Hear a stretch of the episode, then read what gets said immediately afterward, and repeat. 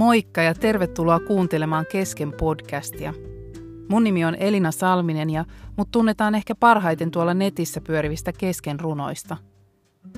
Näissä Kesken podcasteissa mä ajattelin avata vähän lisää mun elämää, koska mä uskon, että mitä rohkeammin me ollaan totta sen kanssa, ketä me ihan oikeasti ollaan, sitä kauniimmilta me näytetään.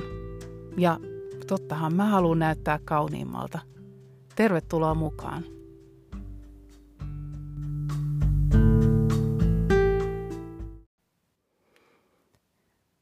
Tässä podcastissa mä puhun vähän ihmisen haavoittuvimmasta tunteesta. Se ei ole rakkaus eikä viha, se ei ole pelko tai suru. Ihmisen haavoittuvin tunne on ilo. Tai näin ainakin sanoo amerikkalainen Brené Brown, joka on varmaan ehkä monelle tuttu tällainen tutkija, professori, joka on tutkinut muun muassa paljon häpeää. Hän sanoo mun mielestä hyvin tälleen, että ilo on ihmisen haavoittuvin tunne. Pelkäämme, että se päättyy suruun. Niinpä monet valitsevat pettymyksen, jotta eivät koskaan pettyisi. Mä huomasin, tai sain napattua tämän, tämän kiinni tänä kesänä, kun tuossa äh, kesäkuussa me vietettiin yhtä mun ehkä elämäni täydellisintä viikkoa meidän mökille. Mä laitoinkin sieltä, sieltä saunalauteelta yhden podcastin tänne, jossa vähän kuvaili niitä onnellisia tunteita. Ähm, Mutta me oltiin ajamassa, käytiin sieltä viikon reissulta tota, kavereiden mökille ja ajettiin sitten yhtenä täydellisenä kesäyönä takaisin sinne meidän oikein lämpimälle, ihanalle mökille Puulan rannalle ja,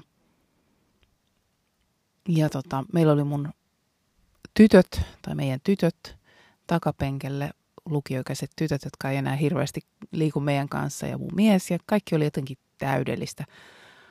Auringonlaskut jo molemmilla puolilla tienlaitoja ja usva nousi sieltä peltojen päältä ja mä olin jotenkin älyttömän onnellinen. Ja kun mä oikein niin huokailin sitä, että mä oon niin onnellinen – niin mä siinä samassa tajusin, että mun päässä rupeaa pyörimään semmoinen filmidraama, jossa hirviperhe hyökkää jostain seuraavan kulman takaa meidän eteen ja me ajetaan hirvittävä kolari ja kuollaan kaikki ja ollaan sitten Iltalehden lööpeissä kesken runoilijan elämä jäi kesken. Hmm. Tämmöinen draamankaari päättyi siihen, että oli niin iloinen. Eli ilo ilo haavoittuu tosi helposti pelkoon, kun me pelätään, että tässä on jotenkin niin liian hyvin asiat, että tämän on päätyttävä suruun. Sen takia mä uskon, että ilo tarvitsee parikseen tai perustakseen vähän niin kuin sinne oman talonsa alle semmoisen paksun kerroksen luottamusta. Ja mun mielestä mun jotenkin ajatusmaailmassa erityisesti se luottamus on tänä vuonna ollut hyvin vahvasti niin kuin haussa, että mistä kaikkialta, mitä on luottamus, mistä mä sen löydän. Silloin viime keväänä, kun alkoi alko tämä koronahärdelli, niin tein, teinkin niitä luottamuskoulussa äänitteitä tonne sivuille Hanna Kivisalon kanssa ja, tota, ja vähän tutkiskelin, että mitä se luottamus on – on tietysti ensin Wikipediasta. Mun mielestä siellä oli hirveän hyvin sanottu tämmöinen lause, että luottamus on tunne tai varmuus siitä, että johon kuhun tai johonkin voi luottaa. Että joku tai jokin ei petä toiveita tai aiheuta pettymystä. Eli luottamus johon kuhun tai johonkin. Mä olin tuossa viime viikonloppuna käymässä Seinäjoella. Me pidettiin siellä – sen Hanna, Hanna Kivisalon kanssa nimenomaan runokurssipäivä lauantaina ja sitten silloin perjantaina järjestettiin vielä semmoinen yksityistilaisuus ihan tämän koronan takia. Ei laitettu sitä avoimeksi, vaan pystyttiin vähän määrittelemään, kuinka paljon ihmisiä tulee. Niin Isonkyrön vanhassa kirkossa ää, Seinäjoella tai sille seutuvilla pyörii semmoinen gospelkuoro kuin pop-up gospel, gospelkuoro ja he esiintyivät siellä ja minä sitten puhuin itse asiassa tämän saman, saman puheen ilosta, mitä nyt tähän podcastiin rupesin tekemään.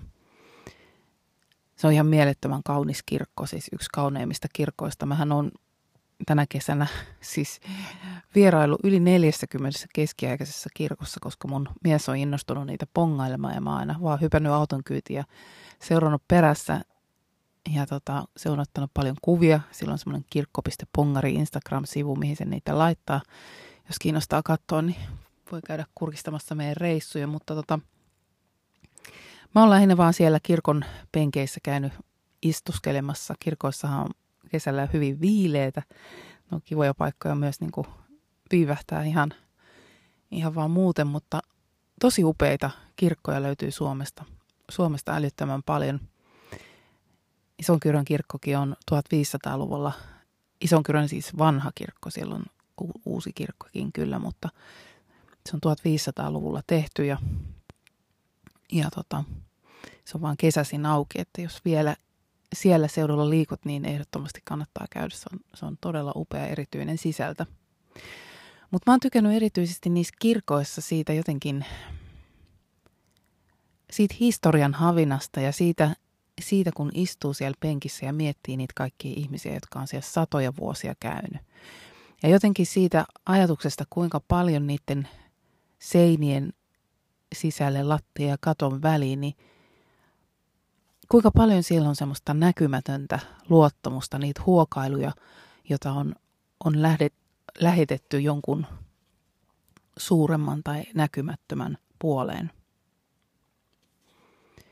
Mä en ole hirveästi tänä kesänä lomalla oikein yritin pysyä kynästä erossa ja, tai itse asiassa mä en oikeastaan kirjoita hirveästi kynällä, vaan kirjoitan kännykkään, mutta tota, yritin oikein olla kirjoittelematta mitään, mutta yhden kirkon pihalla, kun me käytiin, niin mulle tuli semmoinen ajatus mieleen, että usko on sokeaksi suostumista.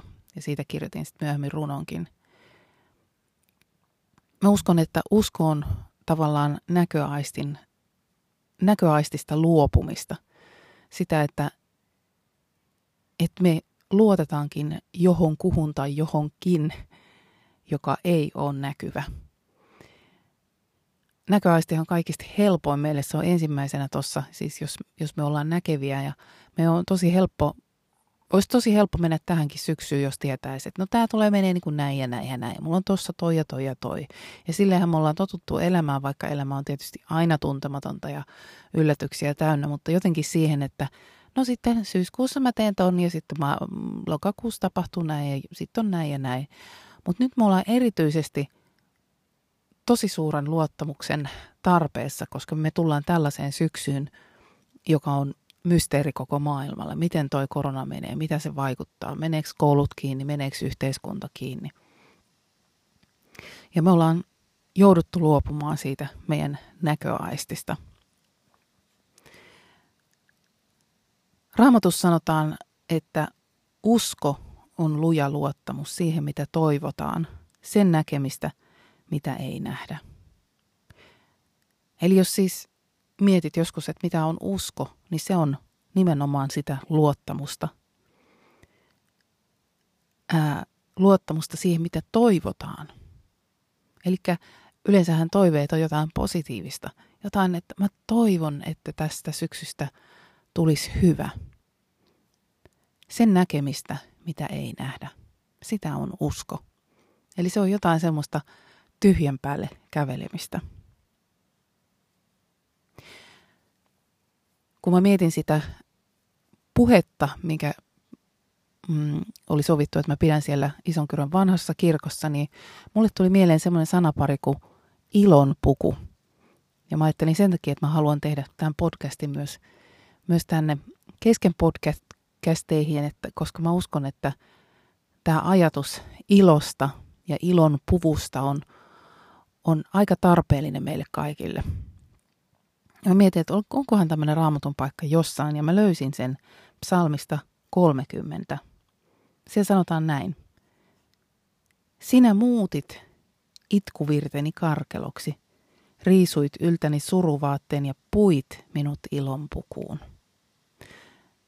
Niin kuin jos oot kuunnellut näitä mun podcasteja ennenkin, niin oot huomannut, että mä luen myös englanninkielistä raamattua tai semmoista, missä on vierekkäin nämä molemmat. Ja englanniksi tämä oli sanottu, että sinä muutit valitukseni tanssiksi, riisuit yltäni säkkipuvun ja puit minut, ilon, puit minut iloon. Tuolla säkkipuvulla on tarkoitettu, tai sitä on historiassa käytetty surupukuna tai nöyryytyksen merkkinä, häpeän merkkinä. Taas sitten ilonpuvun sanan taustalta löytyy tämmöisiä hienoja sanoja kuin hilpeys, riemu, nautinto, onni. Onko sulla päällä surun puku, suruvaate vai ilon puku? Mä kävin tuossa viime viikolla ää, kattelemassa vähän noita alemyyntejä. Kävin Henkka Maukassakin kokeilemassa vaatteita ja katsoin, että siellä rekissä oli semmoinen haalari, kesähaalari. Mä tykkään jostain syystä haalareista. Ja tota, katoin, että no 40 kokoa, että se on varmasti mulle sopiva ja mahtuu kyllä päälle. Ja menin sitten sinne pukukoppiin ja, ja tota, sain sen kyllä jotenkin päälleni vain todetakseni, että se ei ollut minun pukuni. Jos tiedät, miltä näyttää haalari, joka ei sovi, niin se oli sellainen. Uh, Mutta mun ongelma tuli siinä kohtaa, kun mä yritin saada sen pois päältä. Se jotenkin juuttu siis totaalisesti mun hartioihin, ää, mun käsivarsiin ja mä olin semmoisessa rytyssä siellä kopissa ja, ja yritin niinku pyöritellä. Meidän vähän tulla jo semmoinen paniikki, että apua, että miten, pitääkö mun pyytää tuolta toi, toi myyjä tonne auttamaan mua, mua, että mä pääsen tästä oikeasti pois, että mä en riko tätä vaatetta. No jotenkin mä sen sitten pyörittelin hikisesti nihkeessä sota, ilmassa pois ja, ja tota, vein takaisin rekkiin. Se ei ollut meinaan ilonpuku. Se ei ollut sellainen. Mä uskon nimittäin, että ilon puku, se mistä tässä puhutaan, niin se on räätälöity vaate. Mulle ei ole koskaan räätälöity mitään vaatetta, mutta mä voin kuvitella sen, sen kun tehdään mittojen mukaan puku. Kun mitataan hartioiden leveys ja lantion ympärys ja vyötärön ympärys, kun mitataan ne olosuhteet, missä sä ja mä eletään – voima, voimavarat, ää, elämäntilanne, historia, tulevaisuus, perhe, työ, lapset, ystävät. Ja siihen räätälöidään ilonpuku. Mä uskon, että se on jotain, joka sujahtaa päälle, joka sopii, joka tuntuu tosi täydelliseltä ja omalta.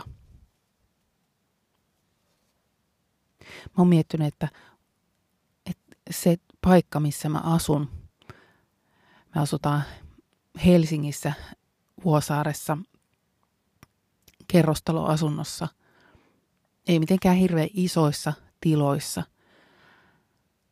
Joskus välillä kadehtii jotain ihmisiä, joilla on oikein hirveän isot tilat ja mulla on tota, toivoisin, että mulla olisi työhuone, mutta ei mulla ole työhuonettakaan. Ja, ja tota, mutta sitten sitten mä asun kuitenkin paikassa, joka on, josta on viiden minuutin kävelymatka merenrannalle ja josta alkaa metsät, hienot metsäreitit ihan mun takapen pihalta. Ja mä oon miettinyt, että ne on itse asiassa mulle niin isoja henkireikiä. Nytkin mä oon tämän podcastin jälkeen menossa katsomaan yhtä mustikkapaikkaa. Mulla on purnukat tuossa mukana ja mä ajattelin, että nämä on mulle niin tärkeitä juttuja, että ne on sitä mulle räätälöityä ilonpukua.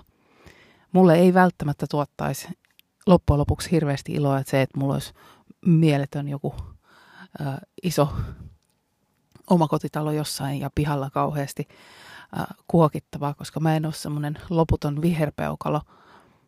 Mutta jollekin taas se voi olla just se, mitä sä haet ja mikä on sun ilonpuku.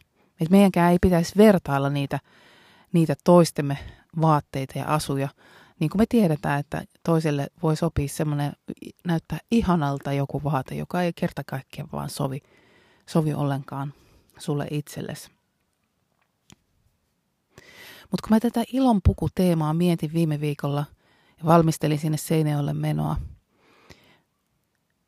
niin musta tuntui ihan hirvittävän vaikealta sen ilonpuvun päälle saaminen. Mulla oli nimittäin yhtäkkiä ihan hirveästi töitä, tämä arki alkoi aika rytinällä. Kauheasti kaikkea semmoista pikkusäätöä piti käydä eri paikoissa tekemässä pieniä juttuja. Ja tuntuu, että, että, että mulla oli jotenkin koko ajan semmoinen kuin loputon ranskalaisten viivojen lista, mitä pitää vielä tehdä ja ehtiä ja, ja tajuta ja hakea sieltä ja viedä tonne. Ja siinä samassa mä yritin jotenkin, ja sitten niin kuin tiedätte, että sit kun joskus on se ranskalaisviiva listalla, niin on järkyttävän pitkä, niin sitten niin vielä kaikki semmoiset pikkuasiat menee pieleen, niin kuin printeri jumahtaa ja, ja tota, mä vein johonkin sorttiasemalle, piti viedä, kun tuli mun kalenterit, niin siinä oli niitä semmoisia lastauslavajuttuja, niin piti viedä niitä pois ja sitten ajoin väärästä liittymästä ja kiersin pitkän lenkin. Ja jotenkin semmoista kaikkea pientä turhaa tuli kauheasti. Ja mä samalla yritän, että Elina muista nyt, muista nyt, vedä nyt se ilonpuku päälle. Mutta se ilonpuku, jota mä yritin kiskoa päälle, niin se tuntui vähän niin kuin siltä henkkamaukon haalarilta. Se on sieltä nihkeältä ja se, että tämä ei nyt vaan sovi mun päälle. Ja silloin mä tajusin jotain. Mä nimittäin luin tämän raamatun paikan uudestaan. Ja siinä sanottiin näin. Sinä puit Eh, sinä muutit itkuvirteni karkeloksi, riisuit yltäni suruvaatteen ja puit minut ilonpukuun. Eli sinä riisuit ja sinä puit. Kyseessä ei ollutkaan siis minun epätoivoinen yritykseni pukea väärän kokosta haalaria päälle, vaan se, että joku toinen puki ja riisu muut. Mä tykkään hirveästi Downton Abbeystä, jossa jotenkin tuli mieleen tuosta pukemisesta, kun ne nuoret neitoset ja vanhemmatkin rikkaat siellä, niin nehän vaan nousi ylös sieltä sängystä aamulla ja ne puettiin. Niiden hiustet, hiukset harjattiin ja niille aseteltiin korut kaulaan. Jokainen vaate autettiin niiden päälle. Ne puettiin. Toisaalta – miltä tuntuu semmoinen, kun ää, jos, jos olet joskus pukenut semmoista lasta, joka heittäytyy makaroniksi eteisen lattialle ja ää, sun pitäisi viedä se tarhaa aamulla ja se vaan niin kuin heittäytyy niin vasten sitä pukemista. Se on niin kuin maailman vaativinta.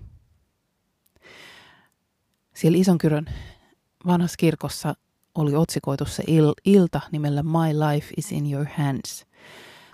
Se nimi tuli semmoisesta Kirk Franklinin ähm, gospel-biisistä, jossa tota, lauletaan, että, että minun elämäni on sinun kädelläsi, eli Jumalan kädellä. Se on hieno kappale, se voit vaikka kaivaa Spotifysta, jos se toinen kuulu.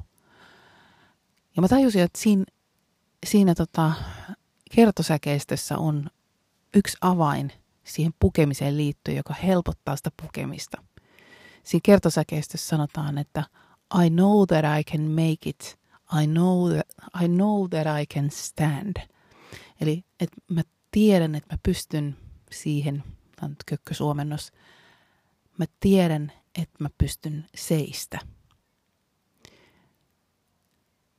Mä uskon, että silloin kun meitä puetaan, niin on paljon helpompi, jos me vaan seistää. Me otetaan se askel ja me seistää. Me ei olla se makaroni siellä eteisen lattialla, vaan me noustaan ylös ja sitten me, meidät puetaan.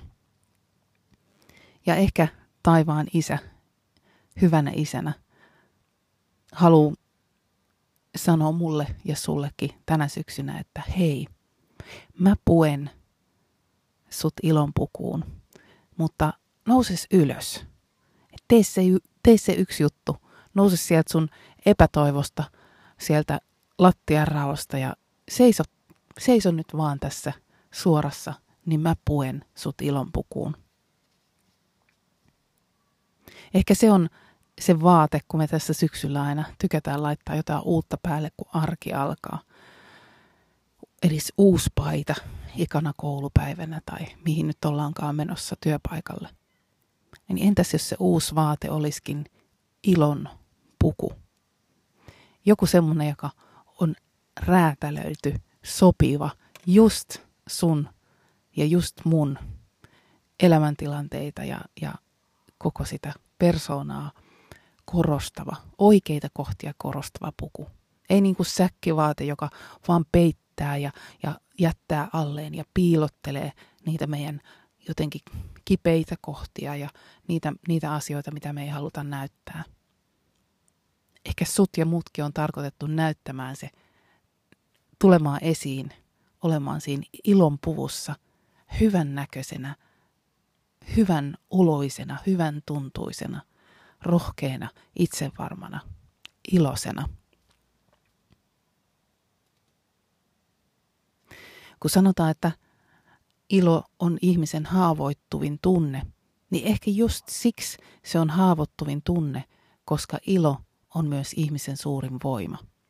Ja tässä raamatun paikassa, kun sanottiin, että puet minut ilonpukuun, niin siellä englanninkielisessä versiossa vielä taustalta löytyi semmoinen, että sinä kiedot minut iloon. Vähän niin kuin vyötät tai varustat, niin kuin jossain mekoissa on se vyö, jolla kiristetään se, laitetaan se kiinni. Ja siinä puhuttiin, se sanottiin, että se on nimenomaan metafora voimasta. Ilo on se meidän suuri voima, mitä me tarvitaan tämmöisenä aikana. Mutta se ilo tarttee parikseen sen paksun kerroksen luottamusta, semmoisen oikein niin kuin talon, johon on porattu se luottamus siihen näkymättömään. Mä huomasin tämän, tämän ilon haavoittuvuuden heti taas siellä isossa kyrössä, kun tota, meillä oli aivan upea ilta. Ää, ilmahan oli täydellinen, ää, mielettömän lämmin, on no suorastaan kuuma, 27 astetta ulkona ja siellä kirkossa just sopivan viileitä ja jotenkin se oli tosi ainutlaatuinen ilta se perjantai.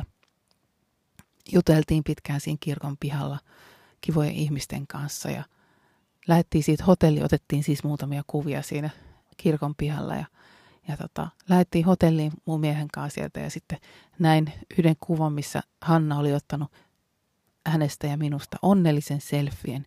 Ja kun mä näin sen, niin yhtäkkiä mä en enää nähnytkään mitään muuta kuin mun omat silmärypyt. Mä kirjoitinkin siitä tonne Facebookiin, Instagramiin päivityksen. Ja mä jotenkin juutuin siihen, että ei hitsit, että miksi, miksi tuossa kuvassa mä en ole pystynyt piilottamaan mun silmäryppyjä. Mä en ole pystynyt laittamaan niille säkkivaatetta päälle, vaan ne näkyy ja näkyy, että mä oon 43-vuotias ja mä en olekaan enää sellainen rypytön nuori tyttö. Tai sitten ehkä mä toivoisin, että ne rypyt tulisi jotenkin sinne pelkästään sinne silmäkulmiin, eikä tuohon silmien alle. Että ne toisi sellaista tyylikkyyttä tyylikästä kaun, ö, niin kuin vanhenemista, eikä semmoista vaan niin kuin vanhenemista. Ja niin kuin hetken aikaa mä sitä zoomailin ja mietin, että viittinkö tätä edes postata ja mu- muuta. Mutta sitten mä jotenkin, mun nousi semmoinen niin taistelumieli sitä, sitä vastaan, että ei hitsit, että en mä oo en mä ole, niin kuin, tämä ei ole nyt sitä, mitä mä haluan edustaa ja mitä mä haluan olla.